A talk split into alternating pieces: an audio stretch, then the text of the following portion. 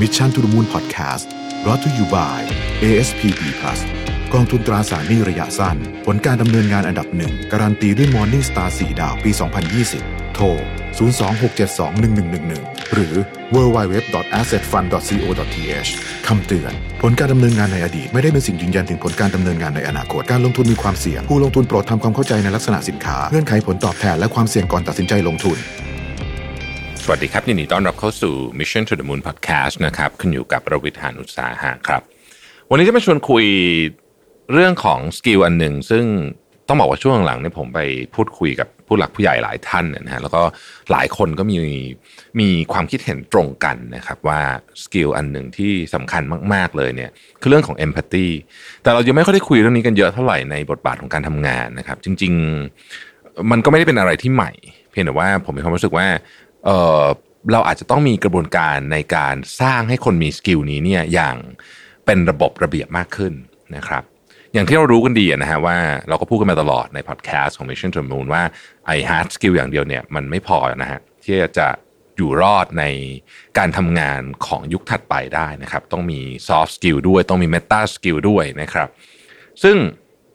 วันนี้เนี่ยเราจะพูดกันถึงเรื่องของ part หนึ่งที่เราว่าเป็น part ของ soft skill ที่ต้องบอกว่าสำคัญมากก็คือเรื่องของ empathy นะครับจริงๆคำว่า empathy เนี่ยถ้าแปลเอาแบบตรงๆเลยเนี่ย search Google แปลเนี่ยมันก็จะเป็นทำนองว่าความสามารถในการเข้าใจผู้อื่นนะฮะหรือว่าความสามารถในการเ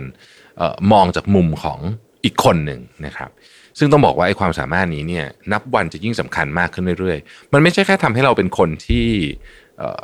คนอยากจะ คบหาพูดคุยด้วยเท่านั้นนะครับมันไม่ใช่แค่ทำให้เราเป็นคนที่ดูจะมีมีมีความรู้สึกว่าคนอยากจะเข้าหาด้วยนะแต่ว่ามันสำคัญในเชิงกลยุทธ์ของการทำงานให้สำเร็จด้วยเลยนะครับ จากข้อมูลของ Wall Street Journal นะครับแล้วก็ Business Solver เนี่ยเพราะว่า 20%ของนายจ้างในสหรัฐอเมริกา มีการเสนอการฝึกอบรมเรื่อง empathy ให้กับพนักงานระดับผู้จัดการนะครับแล้วก็ จากการพูดคุยกับ CEO 150 คนเนี่ยพบว่า 80%ยอมรับว่า empathy เนี่ยเป็นกุญแจสำคัญต่อความสำเร็จนะฮะถ้าดูจากข้อมูลเหล่านี้ แล้วก็อ้างอิงจากความรู้สึกของเราเองด้วยเนี่ยเราก็จะเห็นว่า empathy เนี่ยถูกใส่เข้าไปในใน culture ขององค์กรเยอะมาก คืออย่างน้อยที่สุดเนี่ยจะมีการเขียนเรื่องนี้อยู่นะฮะ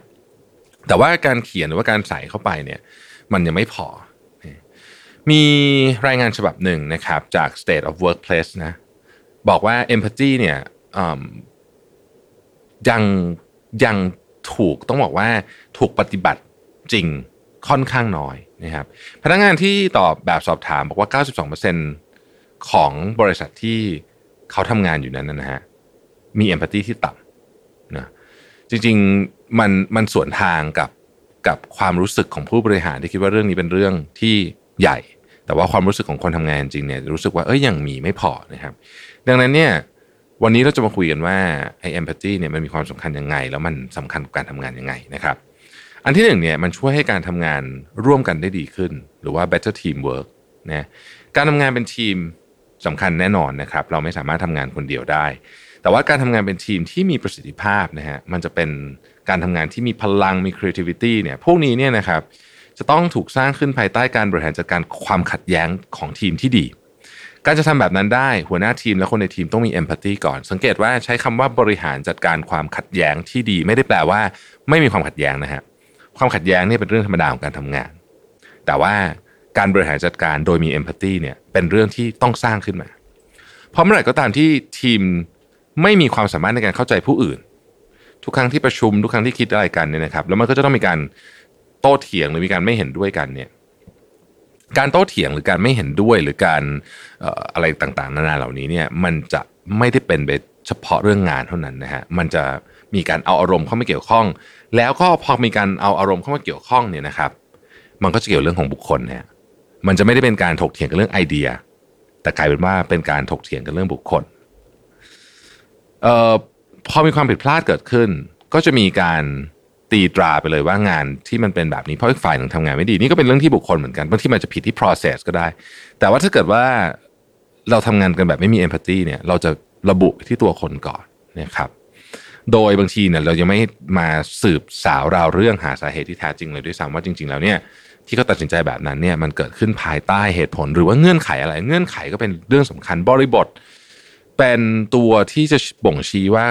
คนจะทำเรื่องอะไรออกมานะครับ คือคือในสถานการณ์เดียวกันในคอนดิชันเหมือนกันเนี่ย บางทีบริบทที่ต่างกัน มันก็ทำให้คนตัดสินใจต่างกันได้เหมือนกัน เป็นเราเองเราก็อาจจะทำแบบนั้น เพียงแต่ว่าถ้าเราไม่มีเอมพัตตีเราจะไม่สามารถมองจากมุมของคนที่ตกอยู่ในสถานการณ์และบริบทนั้นได้ อันที่สองก็คือความเป็นผู้นำที่ดีขึ้นหรือว่า better leadership นะฮะทุกครั้งที่องค์กรต้องเผชิญหน้ากับสถานการณ์ที่ยากลำบากนะครับ จะเป็นตัวบ่งชี้ที่สำคัญเลยว่า เอมพัตตีนั้นนะสำคัญจริง ๆสำหรับผู้นำนะครับ เพราะทีมที่ถูกนำโดยผู้นำที่มีความมีเอมพัตตีสูงนะฮะมี emotional intelligence เยอะๆเนี่ยจะทำงานแล้วต้องบอกว่างานหนักก็ไม่เป็นไรนะครับ เพราะว่ามีความรู้สึกว่าจะช่วยกันประคับประคองจะช่วยกันทำจะช่วยกันลำบากไปด้วยกันเนี่ยได้นะฮะ รวมถึงตัวผู้นำที่มีเอมพัตตีนั้นเนี่ยก็สามารถทำงานภายใต้ความเครียดและความกดดันได้ดีกว่าด้วย ซึ่งเรื่องนี้เนี่ยมันส่งผลกระทบไปกับคนอื่นๆ แน่นอนนะครับสำหรับคนที่เป็นหัวหน้าที่อ่านแล้ว ฟังแล้วนะฮะรู้สึกว่า เออ มันมันควรจะเป็นวิธีการที่เราอยากจะทำงานเนี่ยนะครับ แต่อาจจะสงสัยว่าเราจะแสดงออกถึงความมีเอมพัตตีหรือว่าพัฒนาทักษะนี้ได้อย่างไงเนี่ยนะฮะลองวิธีง่าย ๆ 3 อันนะฮะที่ผมจะนำเสนอให้ทุกท่านฟังในวันนี้ อันที่หนึ่งนะครับสุภาพและเข้าถึงง่ายนะข้อนี้ค่อนข้างตรงไปตรงมานะครับ จริง ๆ ต้องบอกว่า วัฒนธรรมของบ้านเราเนี่ยการเข้าถึงผู้หลักผู้ใหญ่เนี่ยอาจจะอาจจะเป็นเรื่องที่ยากสักนิดหนึ่งคือมันจะมีกำแพงอยู่นะครับแล้วยิ่งบวกกับบทบาทหน้าที่ของความเป็นผู้นำเนี่ยก็อาจจะทำให้หลายคนเคยชินกับบทบาทของการสั่งการนะฮะกำหนดทิศทางกำหนดกลยุทธ์ต่างๆ ด้วยท่าทีขึงขัง ซึ่งจริงๆก็ไม่ได้ใช่เรื่องผิดแต่อย่างใดนะฮะแต่ว่าบางครั้งถ้าหากมองจากมุมคนทำงานภายใต้ เราเนี่ยนะครับหรือว่าทีมของเราเนี่ยเขาอาจจะรู้สึกกลัวหรือรู้สึกไม่อยากจะคุยด้วยพอไม่อยากจะคุยด้วยก็จะไม่กล้าพูดหรือเล่าเรื่องบางอย่างให้ฟัง ซึ่งอันเนี้ยทำให้เราพลาดเรื่องสำคัญหรือข้อมูลอินไซต์ดีๆ ไปได้เลยนะครับ ข้อที่ 2 ก็คือฟังโดยไม่รีบตัดสินนะฮะอันนี้ก็เป็นอีกอันหนึ่งที่ทำยากเหมือนกัน เวลาเราได้ข้อมูลมาเนี่ยบางทีข้อมูลที่เราได้มาเนี่ยต้องคิดก่อนเลยว่าเป็นข้อมูลที่มาจากด้านเดียวนะครับ แล้วก็ บางทีเรารีบตัดสินอะไรไปเนี่ยนะครับ มันเป็นการแสดงออกที่